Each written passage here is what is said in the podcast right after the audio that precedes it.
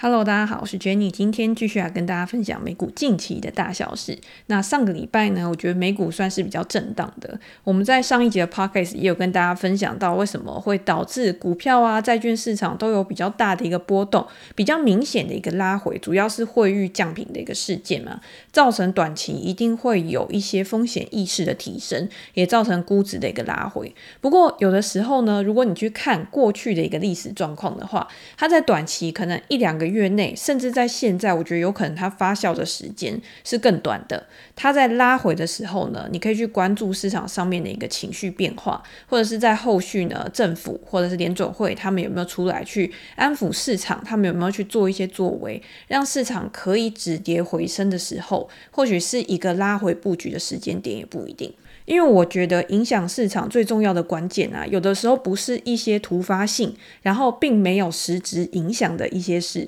而是基本面的状况到底有没有持续的一个好转。上礼拜还有一个很重要的数据，就是非农就业数据的一个公布。在公布之后呢，美股的表现我觉得也算是还蛮盘中的震荡。一开始的时候好像一副很激情啊，然后往上飞，但是到了开盘之后呢，就开始有一些走弱的一个情况。到最后三大指数应该好像都是。收黑的吧，整个礼拜道琼工业指数下跌了一个 percent 左右，那纳斯达克跟 S&P 五百指数都是下跌了两到三个 percent，那你就可以看到，在公债值利率的上升跟市场风险情绪的增加的情况之下，造成科技股的估值回调比较严重。我们在上一集也有讲到，这一次汇率调降降平的事件呢，造成公债的抛售，然后推升殖利率的一个上涨嘛。不过上个礼拜也有一个跟债券蛮相关的事情，就是小比尔 Bill Ackman。跟巴菲特他在接受 CNBC 的访问的时候，他们都有提到债券的一个问题。Bill Ackman 他是去放空长债嘛，他用期权的方式去用这个操作。那巴菲特呢，是在接受访问的时候表示说，他还是会持续的去购买短债的一个部分。这个也是我们等一下可以来聊一下的话题。我们还是先从上个礼拜的数据开始。非农就业数据在公布之后呢，因为七月的就业新增了十八点七万，这个数字是创了近三年的一个新低，比去年。还要大幅的一个下降。去年这个时候呢，每个月大概都是有新增四十万人的一个就业增长，所以那个时候你可以看到就业市场是非常的强劲的，或者是你可以说整个就业市场是非常的紧绷的，可能有找不到人啊去推升时薪价格的一个成长。可是到现在呢，就业市场看起来在联准会的升息之下，确实是比较缓和了。失业率呢，从六月份的三点六个 percent 降到这个月的三点五个 percent，失业率还是在比较。抵挡去支撑的，大家认为说美国的经济还是处在一个比较稳定的一个情况。不过比较注意的，或者是大家市场比较关注的，当然就是平均时薪的一个成长嘛。七月份的平均时薪比去年同期还是要成长了四点四个 percent。那虽然也是低于去年同期，但是呢，目前还是处在一个比较高档的一个阶段。那市场当然也会认为说，那你薪资没有去降下来的话，会不会造成联准会之后的一个紧缩的步伐？那这个时候。呢，联准会的一个发言人，也就是《华尔街日报》的作者 Nick，他在他的文章里面就有提到这个就业数据，跟他认为未来联准会的一个动作。比如说，我们刚刚讲的，它跟去年同期相比，就业人数的增加已经减少很多了。第二个是美国人在七月的工作时数其实也有减少，每周的平均工时啊是二零二零年四月以来的最低水准。而且在之前呢，有一个职缺空缺的一个数据嘛，这个数据也有看到，就是在六月的时候，这个职缺的空缺已经减少了，这就代表说，现在市场上面的就业已经没有像之前那么的一个紧绷了。那离职的速度也开始放慢啦，因为他们可能要找到新的工作，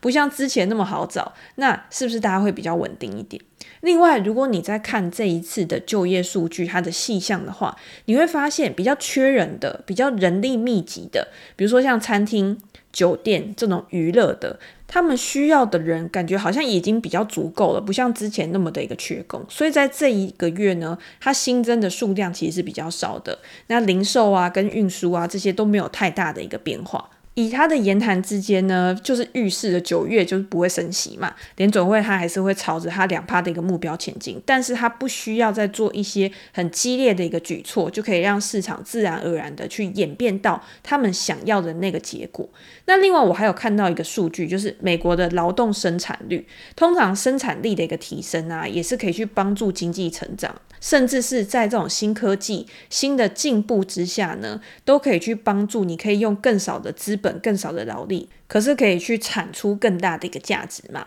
美国劳动生产率在第二季呢，是它近三年来最大的一个增幅了。所以我看到这个数据呢，它其实就体现了一件事情：今天生产力的大幅提升，它是可以去抵消工资上涨的一个影响。如果这样的模式是真的可行的话，那可能很多的科技巨头，甚至是未来可以衍生到一些中小企业，他们更愿意去投入资本到这些具有生产力的技术或者是创新上面，比如说像生成式 AI 啊，或者是其他的一些基础设施。大家可以看到，我记得像微软跟 Google，他们都有说他们在下一季的时候要有更多的投入在 AI 的建设上面嘛。那他们为什么愿意这样去投入？一定是他们发现说市场有这样的一个需求，所以他们先。投入了之后，之后再去普及到他们的一个下游、他们的一个客户上面。那我觉得这个好像是一个可见的一个趋势嘛。好，那除了这个以外，因为看起来就业市场是还 OK 嘛。那另外呢，大家会认为说经济不会衰退，很多的一些金融机构呢都已经开始去调低他们对于未来经济衰退的一个预期。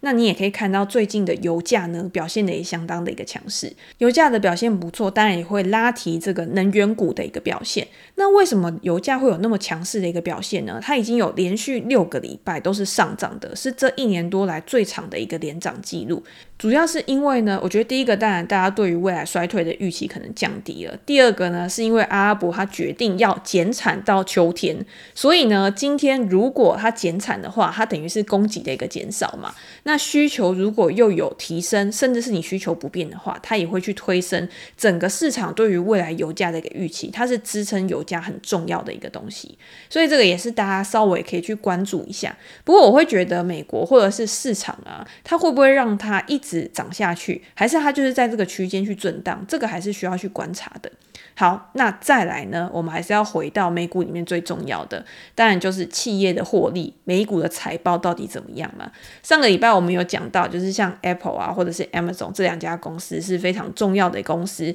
因为呢，他们会去左右大盘的一个表现。结果财报出来了之后呢，他们两家公司的表现差异是非常大的。Apple 我记得那天好像下跌了四个 percent 吧，而且好像是收在一个蛮低的一个低点。可是 Amazon 亚马逊呢，它的表现却是非常的一个强势，从开盘呢就一路强到收盘。所以为什么会有这样的一个差异？毕竟他们两个都是属于那种非必需消费，但是他们的股价却有那么大的一个差异。我觉得 Apple 呢是第一个，大家对于它的期待本来就很高嘛。但是之前我们在跟大家分享高通的财报。的时候就有提到，高通认为呢，这个智慧型手机的市场并没有像大家想的。回升的速度那么快，就表示说现在还是一个比较疲弱的一个状况。那刚好印证在 Apple 的财报里面呢，也是出现一样的一个现象嘛。Apple 这一次它的财报呢，它的营收年成长率已经是连续三季的一个下跌，甚至市场有预期说它在下一季可能年增率还是会处在下滑的一个阶段。那为什么会这样？就是因为它的手机呢，目前占比不到一半啊，但是还是它最大的一个收入来源嘛，在这一季下滑了两个 percent。那 Mac 啊，或者是 iPad 啊，其实都没有一个很好的表现嘛，可能是因为没有重大的更新，所以没有办法去激起买气或者是换机潮。这一次表现比较好的呢，反而是在服务，服务比去年同期成长了八个 percent。那他也有讲到说，他的一个付费订阅人数已经达到了十亿人，这个反而是这一次财报里面呢比较重要的亮点，但是没有办法去挽救就是其他的产品衰退的一个疲弱的现象。不过大家也要去思考，就是说，因为 Apple 之前的股价一直都非常的强势，甚至。整个市值都已经站上了三兆美元了嘛，在这么强劲的一个涨势之后，它本来就是应该要有一个像样的拉回，比较可以让想上车的人呢再去布局。那如果你今天想要上车的话，你也可以去思考。Apple 的短期催化剂有什么，或者是它长期的愿景？比如说短期的催化剂可能是它的 iPhone 十五啊，现在大家都引颈期盼嘛，大家都会觉得说九月推出之后呢，通常在这个发表会之后都会先跌，但是之后呢，市场又会因为身体很诚实，大家都一直丢钱出来买，然后又开始去推升 Apple 的一个股价，那个时候或许就是一个很好的切入点，你可以在这一段时间呢再去观察一下，又或者是呢，因为 Tim Cook 就是他的 CEO，他也有讲到嘛。之之后它可能会有 Vision Pro，这个也是大家非常期待。第一个是它可以在未来贡献多少的一个营收，或者是带动多少的一个成长率。那更重要的呢，是它在加入到苹果这个生态系之后，可以为苹果带来什么样的一个附加价值？我觉得 Apple 它其实是有蛮多想象空间的，只是因为它真的太大了，所以大家对于它期待越高呢，当然在很多时候没有达到大家的期望，就会有非常大的一个反应吧。但是你如果想的比较长远一点，其实 Apple 它的手机就是它的一个载具嘛，它的穿戴式装置啊，这些都是载具。可是它如果今天它的服务可以越来越成长，它的服务可以延伸到越来越多，比如说像健康招呼之类的，那对于它未来的成长、获利能力的一个提升，我觉得都算是应该是比较正向的一个影响。那公司也有提到，就是在未来新兴市场上面，比如说像印度啊、墨西哥啊这些，其实需求都是非常强劲的。那也有可能在之后这些市场呢，也可以带来一些我觉得成长的一个动能吧。我觉得就算不讲这些成长好了，Apple 它主要它现金非常多，它的获利能力是非常强的，所以它在这一季的时候，它也有继续的回购股票啊，在这一季大概回购了一百八十亿美元的一个股票，它等于就是用不同的方式，除了股息之外呢，它的股息也有提升，然后又用这样的方式去把它的现金去返还给它的一个股东，只是 Apple 的股价，当然如果你今天要去说，诶。那它的价格现在是不是处在一个合理的价格啊？现在的 forward PE 可能是有三十倍，可能稍微高一点。那拉回的时候，大家不是应该更开心？因为长期投资就是要买在一个比较合理的价格。那你可以去估算说，诶，它是不是二十到二十五倍的时候，你觉得会是比较合理的？那这个时候你就开始去分批做一个布局。那另外一家亚马逊呢？为什么它就可以涨十个 percent 以上？为什么它的表现可以比 Apple 好？大家有没有想过，有的时候是一个观感或者是一个预期的问题？大家本来想说。亚马逊它在这一季呢表现的应该也没有很好，比如说云端的收入呢，可能也还没有一个很好的回升。那零售呢，可能又因为经济衰退一个原因，所以大家也不期不待，没有伤害嘛。结果没想到一出来呢，几个业务都还是有高于预期的一个成长嘛，包括获利能力啊，或者是营收啊，它的成长都是高于之前公司给的一个指引的，甚至它在给出下一季的指引的时候，都还是偏向比较乐观的，所以才会导致市场有这么大的一个反应。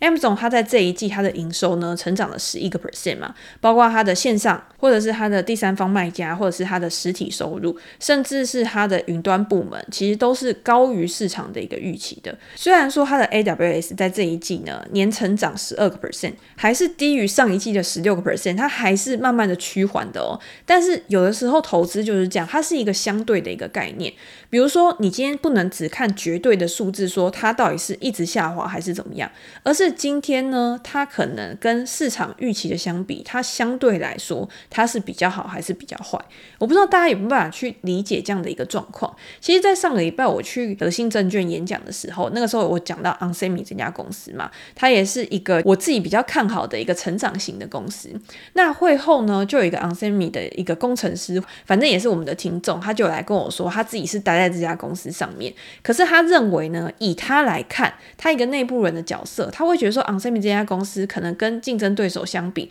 他也没有到非常非常的突出，甚至是以他来看，他在公司内部，他认为说公司目前的产能的供给量都还没有办法完全去满足客户的一个需求。为什么他的股价可以这么的一个强势？那以我自己的看法来说，当然我觉得在产业中的地位是很重要的，或者是今天你要看的是公司它相对于其他公司来说，它在某一块业务它的成长性，或者是它当下的成长率是怎么样？比如说 onsemi 他有说，他这一季的可能碳化系的一个成长，跟去年同期相比，成长了四倍。那他未来又会持续去扩厂。那在未来整个潜在市场规模有多大的一个情况之下，它可以有多少的市占？那你回推它的年复合成长率大概是多少？如果这个成长率是可以高于它的竞争对手的，那市场就会给它比较高的一个估值，因为他认为它的成长潜力、它的成长动能是比较大的。那昂森米他自己，他在他的财报里面，其实我也有提到，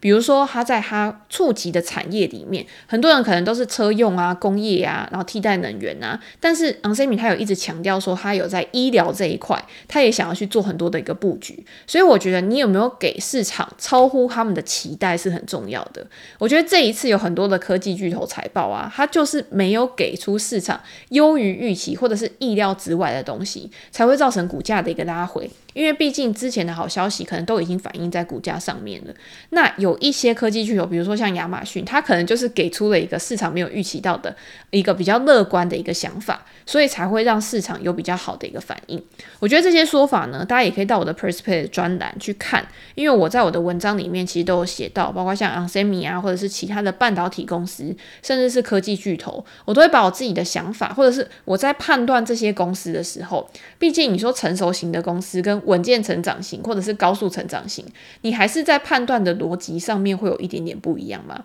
好，我们拉回亚马逊。所以在这一季呢，你可以看到亚马逊它已经是云端虽然说趋缓，但是还是优于预期。再加上它也给了一些未来 AI 的一个布局啊，或者是它在今天它的成本删减的措施之下，它已经发现就是说这个东西已经发挥效用了。然后零售业务呢，跟客户他对于这些云端的需求又开始慢慢回升的一个同时，让它未来呢看起来是有比其他的公司还要有更多的想象空间的。大家如果有时间的话，其实你回去看这几家科技巨头的线图，它的股价形态，你也可以看得出来。其实亚马逊相对于其他的一些 G Seven 啊科技巨头相比，它的股价真的位阶还没有像其他人那么高。那我觉得这个当然也是一个因素之一。那大家可以去观察它后续的一个发展。好，我们最后呢来跟进一下，就是我之前在 Facebook 上面有跟大家分享说，Bill Ackman 去放空长债嘛，他那时候说他用期权然后去放空三十年期的美国公债，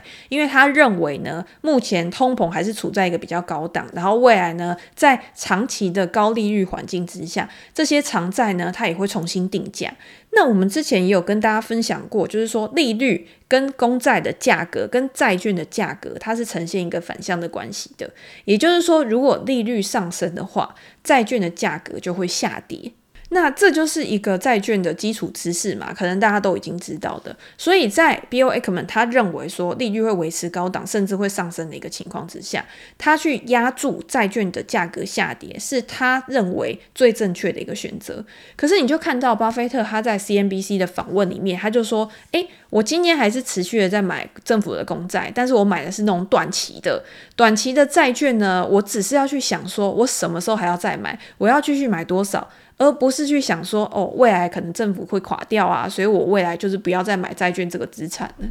那大家在这个时间点呢，大家要知道的是，其实。Acom 他跟巴菲特讲的东西其实是一个不同的资产。比如说，巴菲特讲的这种短债呢，一般我们就称国库券嘛，就是它在一年之内它就是会到期的一些债券。那这些债券呢，它受到利率波动的影响会比较小，因为它今天很快就到期了，所以即便是利率波动，可是到期的时候呢，你还是可以拿回本金跟你的利息，所以它受到利息影响比较小，它支付的利息可能也比较少。可是大家有没有想过一件事情？现在就是在一个殖利率倒挂，或者是一个比较不正常的一个利率环境之下。一下。在联准会十一次的升息的情况之下，已经把债券的利率推升到非常高了。你今天如果你可以拿到四个 percent、五个 percent 以上的一个利息，可是如果你今天在股票市场，你只能拿到两个 percent、三个 percent 的一个股息的话，那你会选择哪一个？如果是我，我一定会会选择债券啊，因为我今天基本上我是不需要去承担风险的。债券的风险就是政府倒账的一个风险嘛。但是美国的公债呢，通常被称为是无风险资产的原因，就是因为大家认认为说美国不会倒债，美国不会违约，所以这个是一个稳稳赚的一个交易。那你今天你去布局在这个债券资产上面，它等于也是一种类现金的特质。它到期之后，或者是你之后你想要去布局在其他的资产上面，它的流动性可能也是比较好的。可是，如果你今天你买的是长债的话，长债对于利率的敏感性就会比较高。比如说，你今天如果你去观察长债的，我不管是 ETF 啊，或者是呃债券好了，如果今天利率变动一个 percent 好了。那长债的价格变化一定是比短债的价格变化还要大的，这个呢就可以反映了为什么 Bill Ackman 他要去做空长期债券的一个原因。那他后来呢，其实他也有补充嘛，就是说他们也是有用短债在做他们的现金管理的。所以我觉得两件事情呢，基本上你要说，诶，他们两个之间可能说法有矛盾啊，或什么样，我自己是不会这样看，因为我觉得他们两个感觉讲的东西是两件事情，就是你把它混为一谈的话，你很容易去混淆，因为长在跟短债的布局，你今天你去思考的逻辑，或者是你配置的原因，都会不太一样的。那我们也有看到波克夏，就是巴菲特的公司，他在周六还是周日的时候有去公布他们最新一季的季报。我觉得在这段时间呢，其实波克夏还是一样，他想要买东西，或者是他想要买到便宜的好货，可是这段时间他可能还是一直找不到，所以他只好储备非常多的一个现金。在他的账上呢，在这一季啊，他的现金储备还是达到了一千千四百多亿美元，是二零一四年以来的一个最高水准。所以今天呢，我觉得他。去做短债，其实就有一点像杠铃策略。大家知道杠铃策略是怎样吗？就是你今天把你的资产大部分呢，去放置在那种完全风险极低、无风险的资产上面，但是你有一部分的资产呢，是去放在一些比较高风险。那对于波克夏来说，可能风险比较高的就是配置在一些股票啊、企业上面嘛。所以你可以看到，在这一季呢，其实他在股权上面，他的表现其实也还 OK，但是他的现金也很多。那这样子对他来说，可能就是。一种最好的风险控管方式跟资金配置方式。我觉得大家自己在操作的时候，或者是你在选择投资组合的时候啊，你也是应该去衡量一下自己的条件。比如说艾克曼跟巴菲特他们两个的条件，比如说年龄啊，或者是资金啊，可能都有不同嘛。他们在想的时候，他们的思路也不一样。所以呢，今天你要先了解你自己，你要知道你自己的风险承受度，你才有办法去知道说你到底要做那种比较积极型、主动型的一个交易，还是你可以做一些比较保守型，或者是比较稳健型的一个配是，那让你的投资组合呢，至少你拿起来你是舒服的，就像他讲的，是睡得着觉的，因为睡得着也是风险管理的一部分。好，那我们今天呢，就先跟大家分享到这边。如果大家有任何的问题，或者是想要了解的主题的话，也欢迎留言给我评价。我们在之后 podcast 可以拿出来跟大家做一个分享。那今天就先这样喽，拜拜。